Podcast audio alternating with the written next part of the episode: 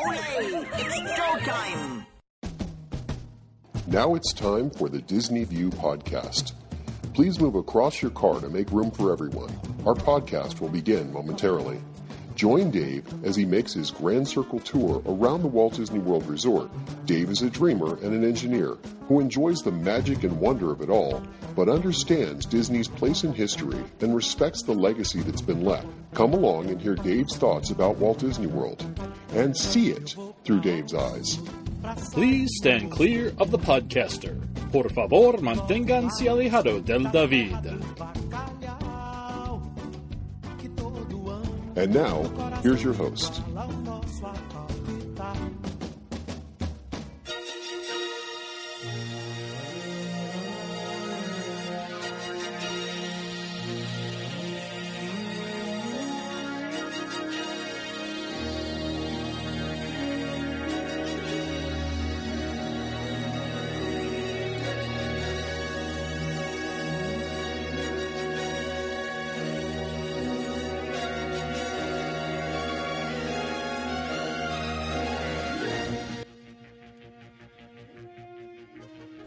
Hey everyone, it's Dave. Welcome to another edition of Dave's Disney View podcast.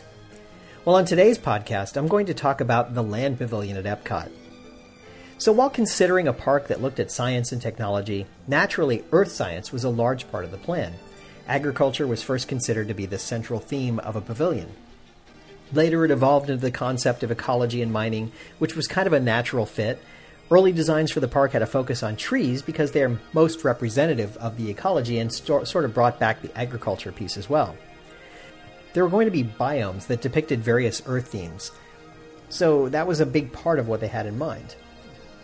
One of the specific designs that was considered called for a balloon ride among treetops. If you think back to the history of Circle Vision that I presented to you a while ago, one early use of the technology was a hot air balloon ride. I have to wonder if this is what this would have been like, only like version 2.0 in a way. Another concept was a ride into the Earth's core on a drilling platform. And a third idea was an, an Arctic area that was proposed. I have to say it was an amazing amalgamation of ideas for the space and how you represent ecology and earth science and so forth.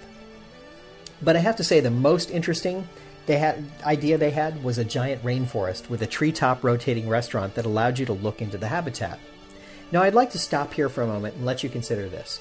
The land pavilion features a giant atrium. At various points in the development, that atrium might have been used for an arboretum or perhaps for this rainforest.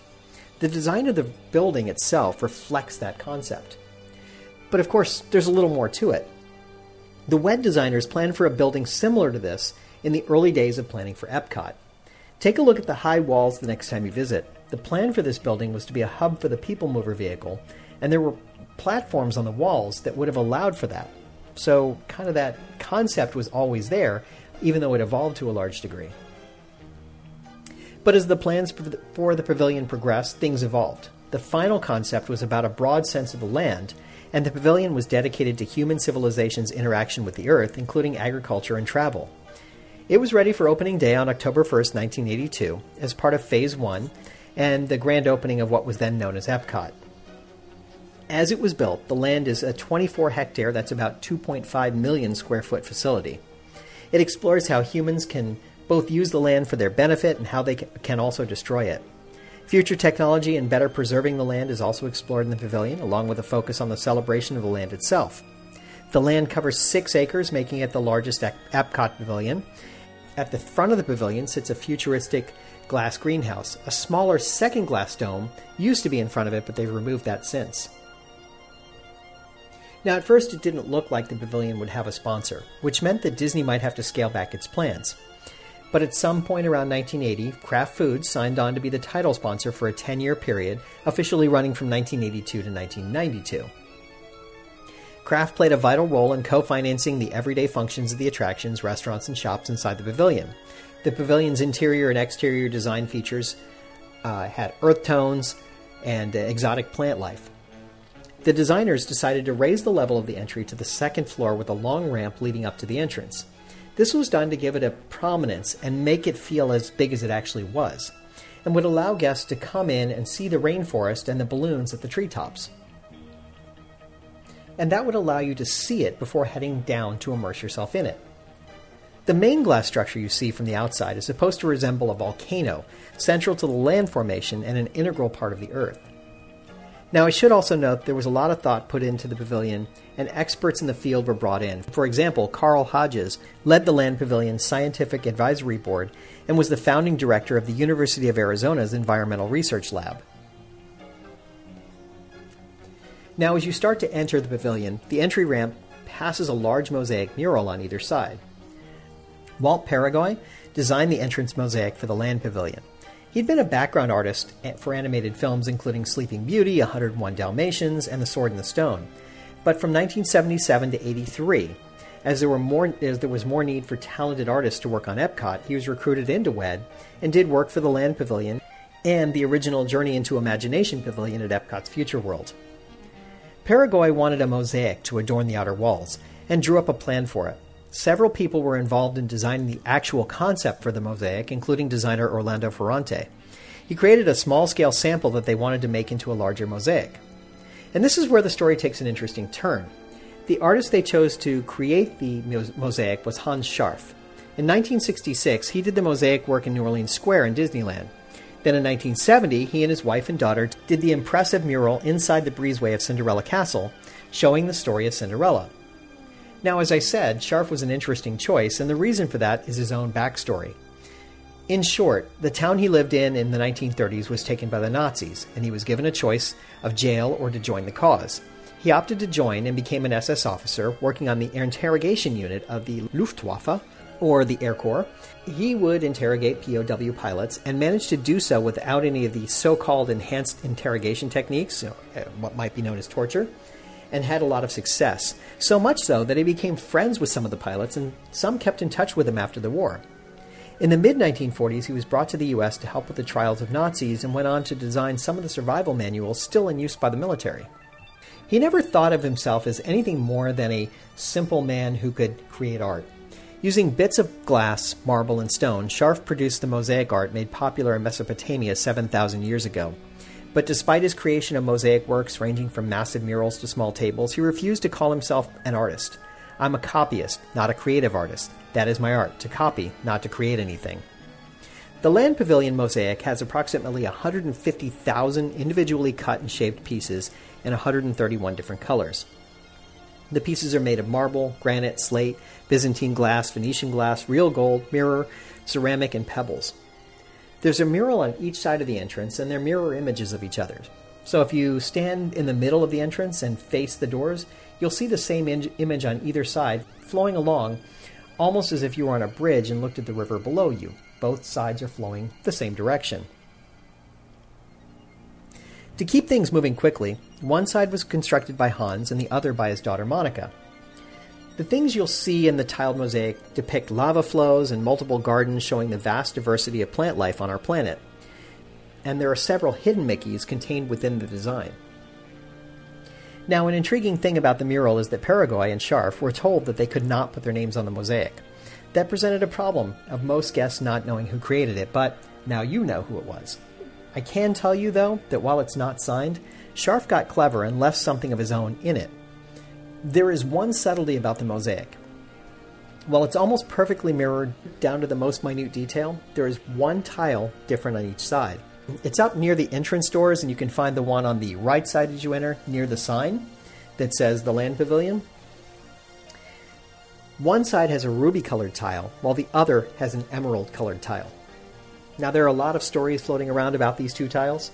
One suggests that the different tiles were placed by a Disney Imagineer and not by Scharff, and I can assure you that's not correct. Another suggests that the artist claims to never do the same piece twice and therefore placed one tile differently in each mural. I suppose that's possible, but given the fact that he's a copy artist, that doesn't really make sense because he's not creating unique art in that sense. So that feels more like a story to me. A third says that the different tiles re- represent the birthstones of the two artists that worked on the project. Except I googled this a little bit and found their birth months, and those two stones, the emerald and the ruby, are neither of their birthdays, so that doesn't make sense either. So, since it's not representative of the months they were born in, that can't be the case. So, I have my own theory. It's a subtle nod to Scharff's time as an interrogator in the Luftwaffe. Since they were the air corps of the German military machine, maybe it's related to airplanes. Now, airplanes, in order to know where the wingtips are to avoid collisions, have navigation lights on them.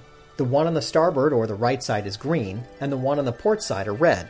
So as you enter the pavilion, that's the, where the tile's relative position is. The green one, the emerald one, is on your right, and the ruby one, the red one, is on your left. So, in my theory, he's evoking the concept of airplanes in a pavilion about the land, so it kind of reflects his own history.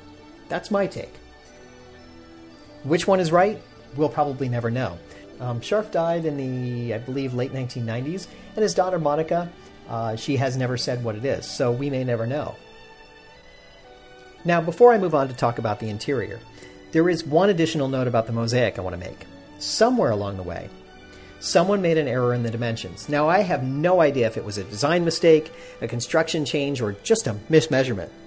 But in any case, the mosaic itself was a little too big to make it fit, and they had to curve it into the ground. And that's why it extends into the walkway and in sort of an unusual and cool way.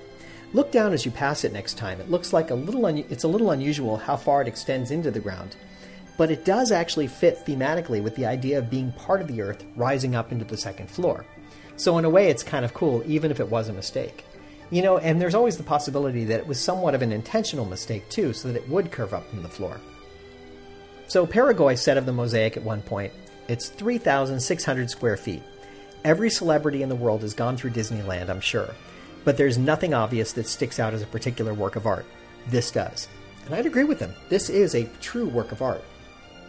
Take some time the next time you're there and study the mosaic. Don't just run through and go to Soarin'. Take a look at it and spend some time. It's really fascinating. As you enter the main doors, you're greeted with the giant atrium and a walkway that goes around it. Escalators and stairs are on the far side, meaning you have to walk through the pavilion to go downstairs to the bigger e ticket items. It always seemed kind of stark and a little odd, but the design was intended to make you look at the trees that were never added. Walt Peregoy also designed the atrium area. He said of the area, For the land pavilion, I designed the entryway and the 27 foot tall, 360 degree sky inside. I designed the three solid balloons that would go up and down with different foods. I designed the fountain below the balloons but I didn't get my way with the fountain. Jim Sarno sculpted it. Beautiful. He told me he left because the fountain wasn't finished with the top the way I designed it. I intended that it be all different foods, not only sculpted but painted. So the center of the space is an abstract representation of the sky with blue background and long golden sweeps of sunshine with these balloons around it.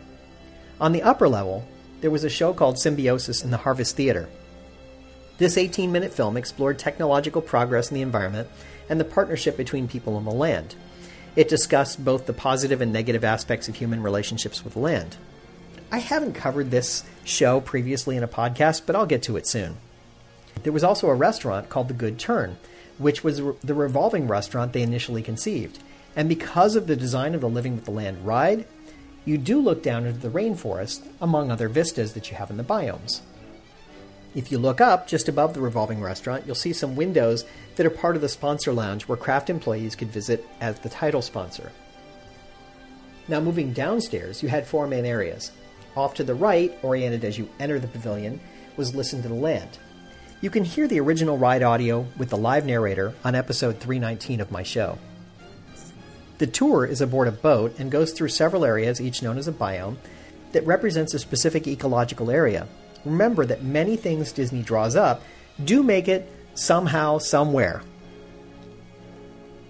So this was part of the original design, and they were able to incorporate it into the ride.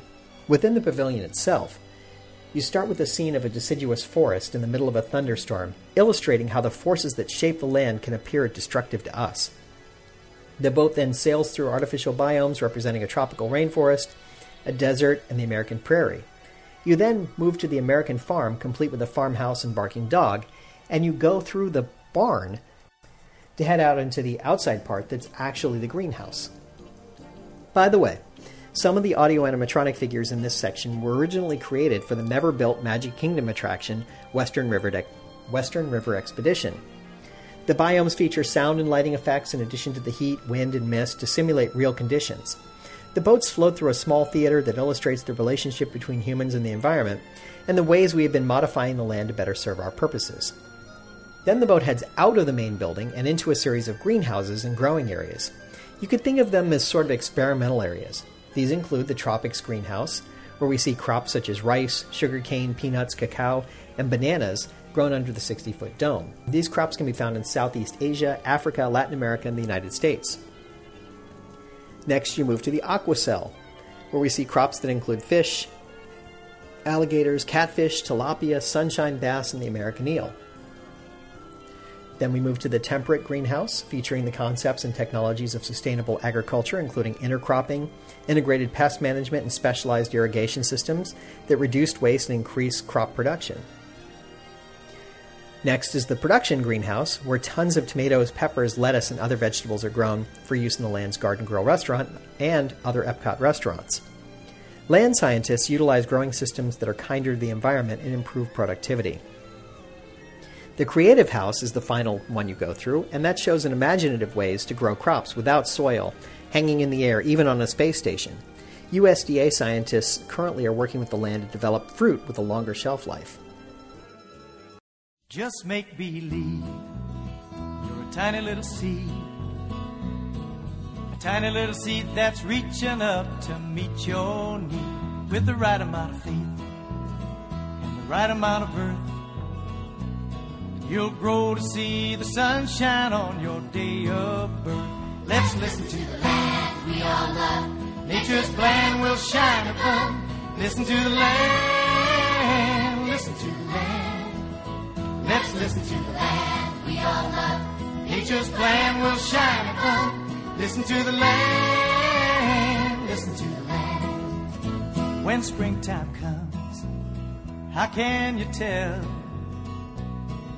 The air is always filled with orange blossom smell. Come summertime, the warmest sunshine, and the world is full of flowers and good melon rhymes. Let's listen to the land we all love.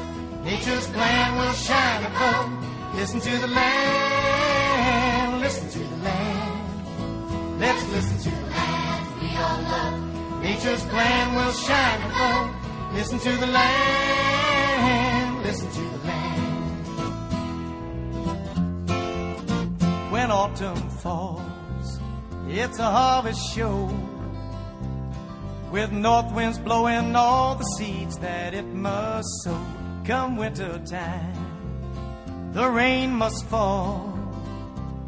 Till once again the new year and the springtime call. Let's listen to the land we all love. Nature's plan will shine above. Listen to the land, listen to the land. Let's listen to the land we all love. Nature's plan will shine above. Listen to the land, listen to the land. The seasons come and the seasons go. Nature knows everything that it must know the earth and man can be good friends. Let's listen so our harvest time will never end. Let's listen to the land we all love. Nature's plan will shine above. Listen to the land, listen to the land. Let's listen to the land we all love. Nature's plan will shine above.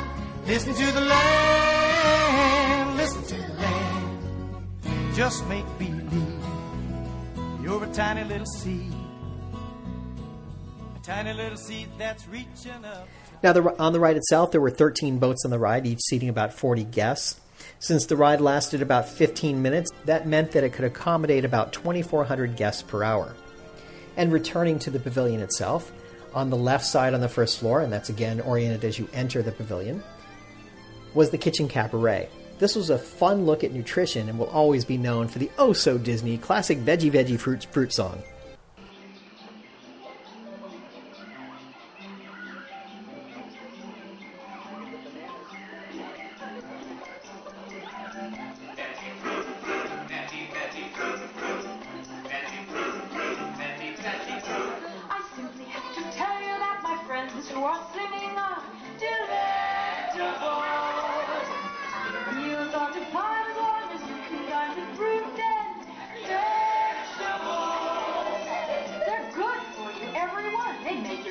Lot of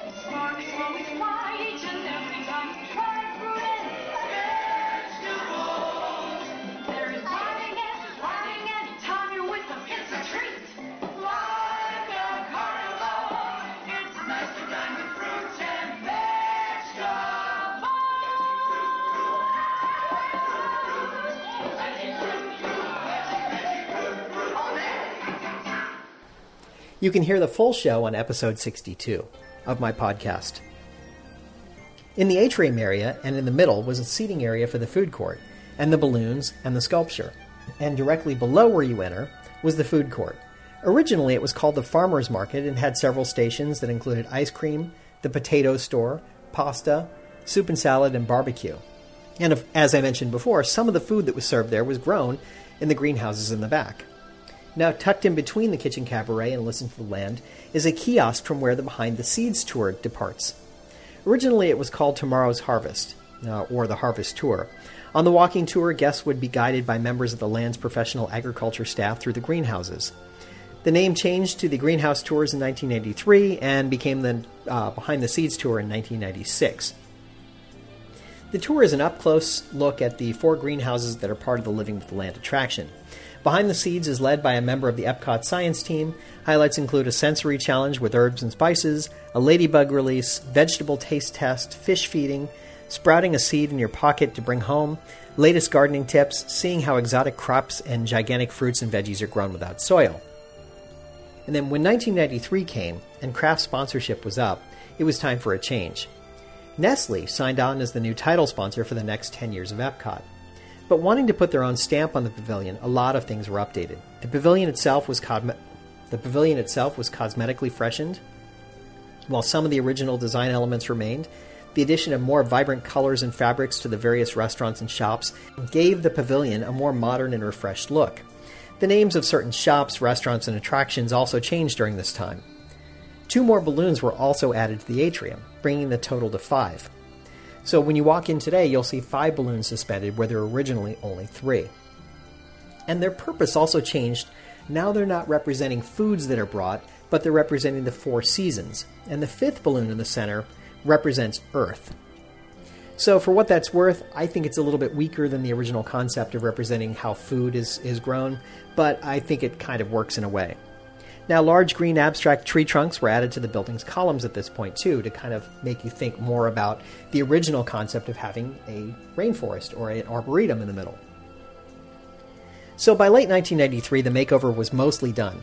The exception was Symbiosis, which reopened in 1995, replaced by The Circle of Life, a widescreen movie about the environment and our relationship with land, hosted by the stars of The Lion King.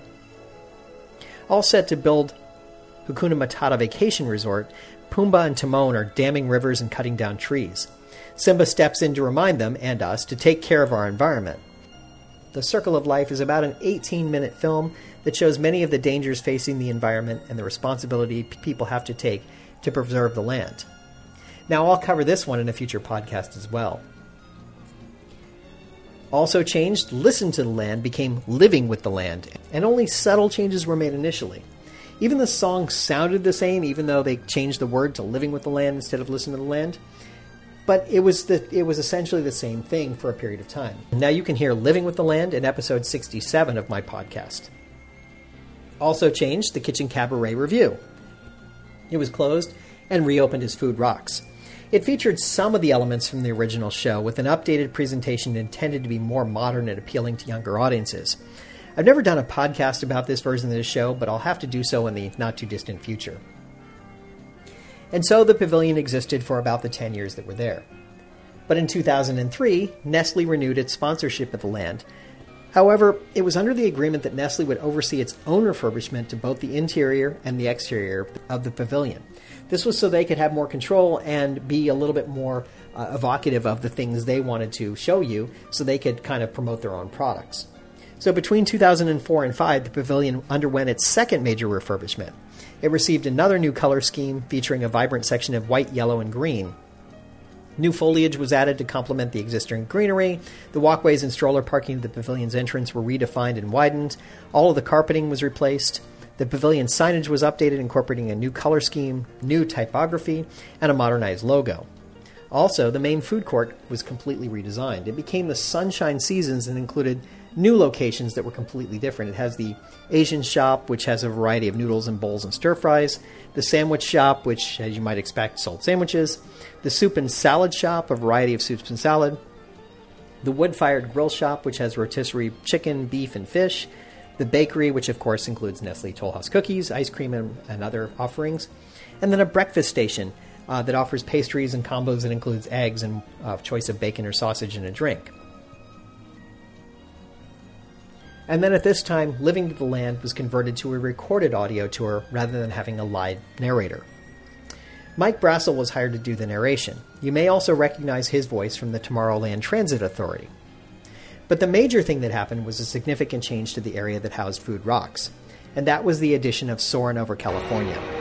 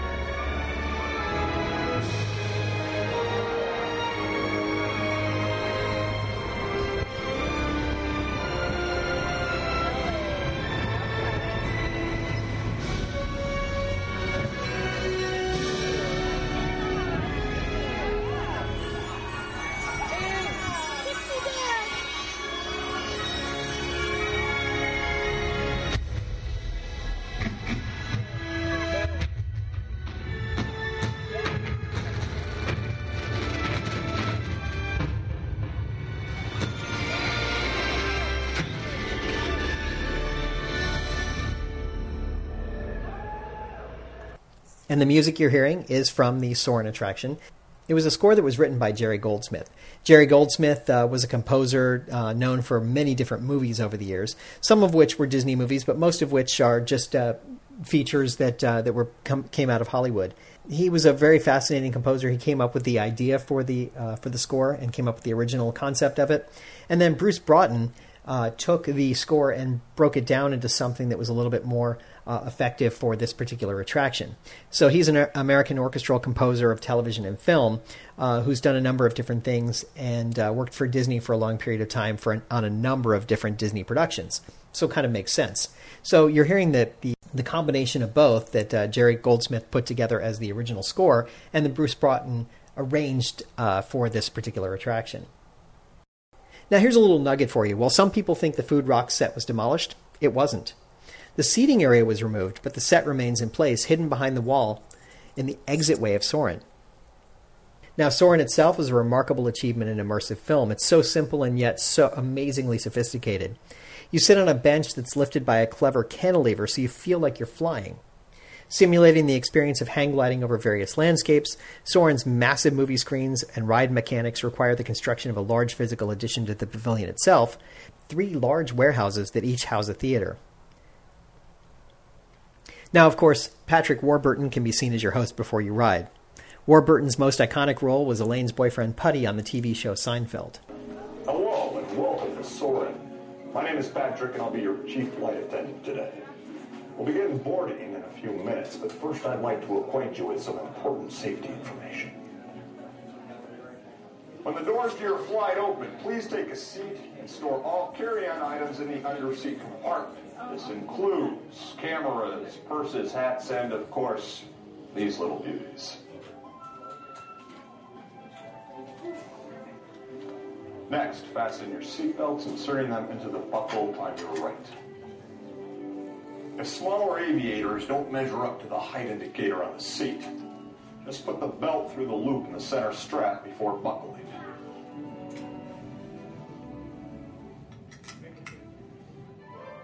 Nice work, pal. Soon you will be airborne. So if you or your little aviators have a fear of flying or of heights, you might want to wait for your party at the arrival gate. Okay, let's review. Hey guys, I'll be back in one second to get on. Seatbelt, carry-on item, safety strap, fear of heights, keep your hands and arms inside at all times. Yeah. Have a nice flight. The land officially reopened on May 5th, 2005, which coincided with Disney's Happiest Celebration on Earth campaign. While the land as a pavilion has somewhat changed, its purpose has not to this point, and it remains a positive and serious experience featuring elements from all three of its phases, allowing today's guests to experience all the land has to offer. After five years, Nestle pulled out of the sponsorship, leaving the land without a sponsor. On July 29, 2011, Chiquita signed on as the new title sponsor for, for the ride Living with the Land.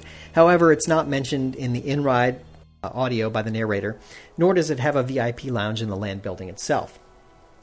Now, something else that I've always found a little odd is that there is only one small gift shop in the entire pavilion. The, the pavilion's the largest one in all of Epcot, and there's only one small gift shop, and it's down by where Soarin' is.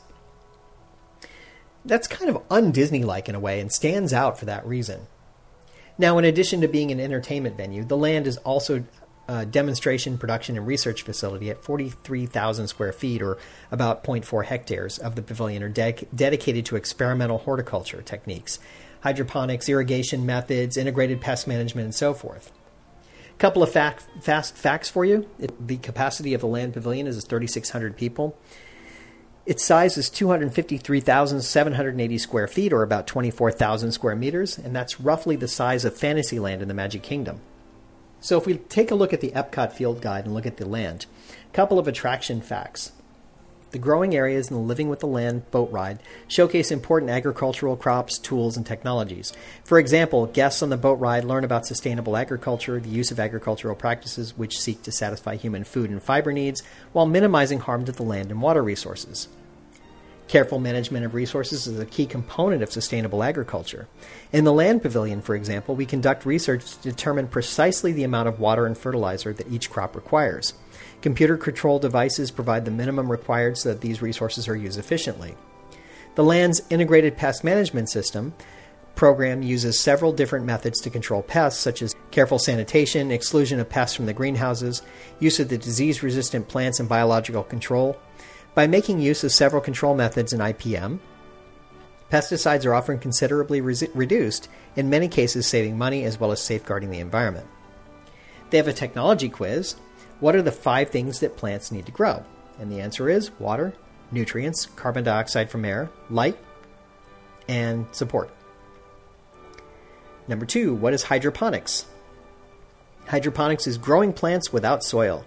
The nutrients normally found in soil are dissolved in water and provided to the plant roots. 3. What is biotechnology?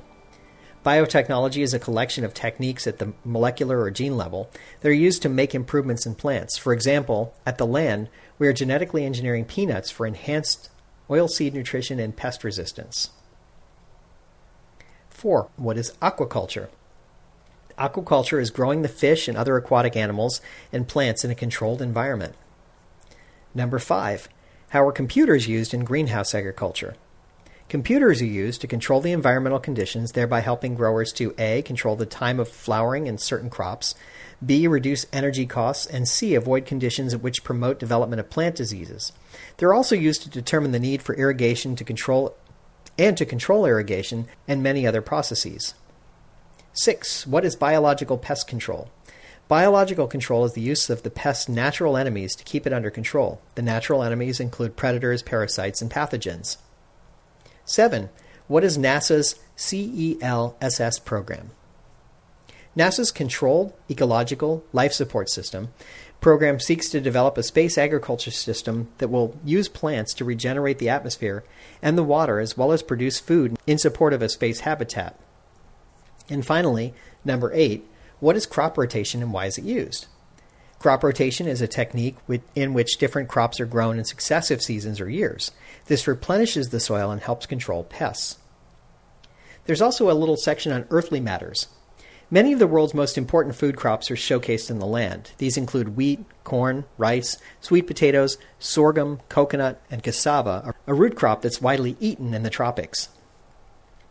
Each year, over one third of the world's food is destroyed by insect pests, plant diseases, and weeds. The Food Guide Pyramid recommends daily food choices as follows. Bread, rice, dry beans, cereal, and pasta, 6 to 11 servings, vegetables, 3 to 5 servings, fruit, 2 to 4 servings, milk, yogurt, and cheese, 2 to 3 servings, meat, poultry, fish, eggs, and nuts, 2 to 3 servings, and fats, oils, and sweets used sparingly. And then there's a quote in here from Theodore Roosevelt. Teddy said, It's safe to say that the prosperity of our people depends directly on the energy and intelligence with which our natural resources are used. Great quote. So there you go. That is my podcast for this week. I hope you've enjoyed it. And remember, if we can dream it, we can certainly do it. Bye now. Thank you for tuning in to the Disney View podcast. We hope you had a pleasant stay and arrive home safely. Please remain seated until your ride vehicle stops completely.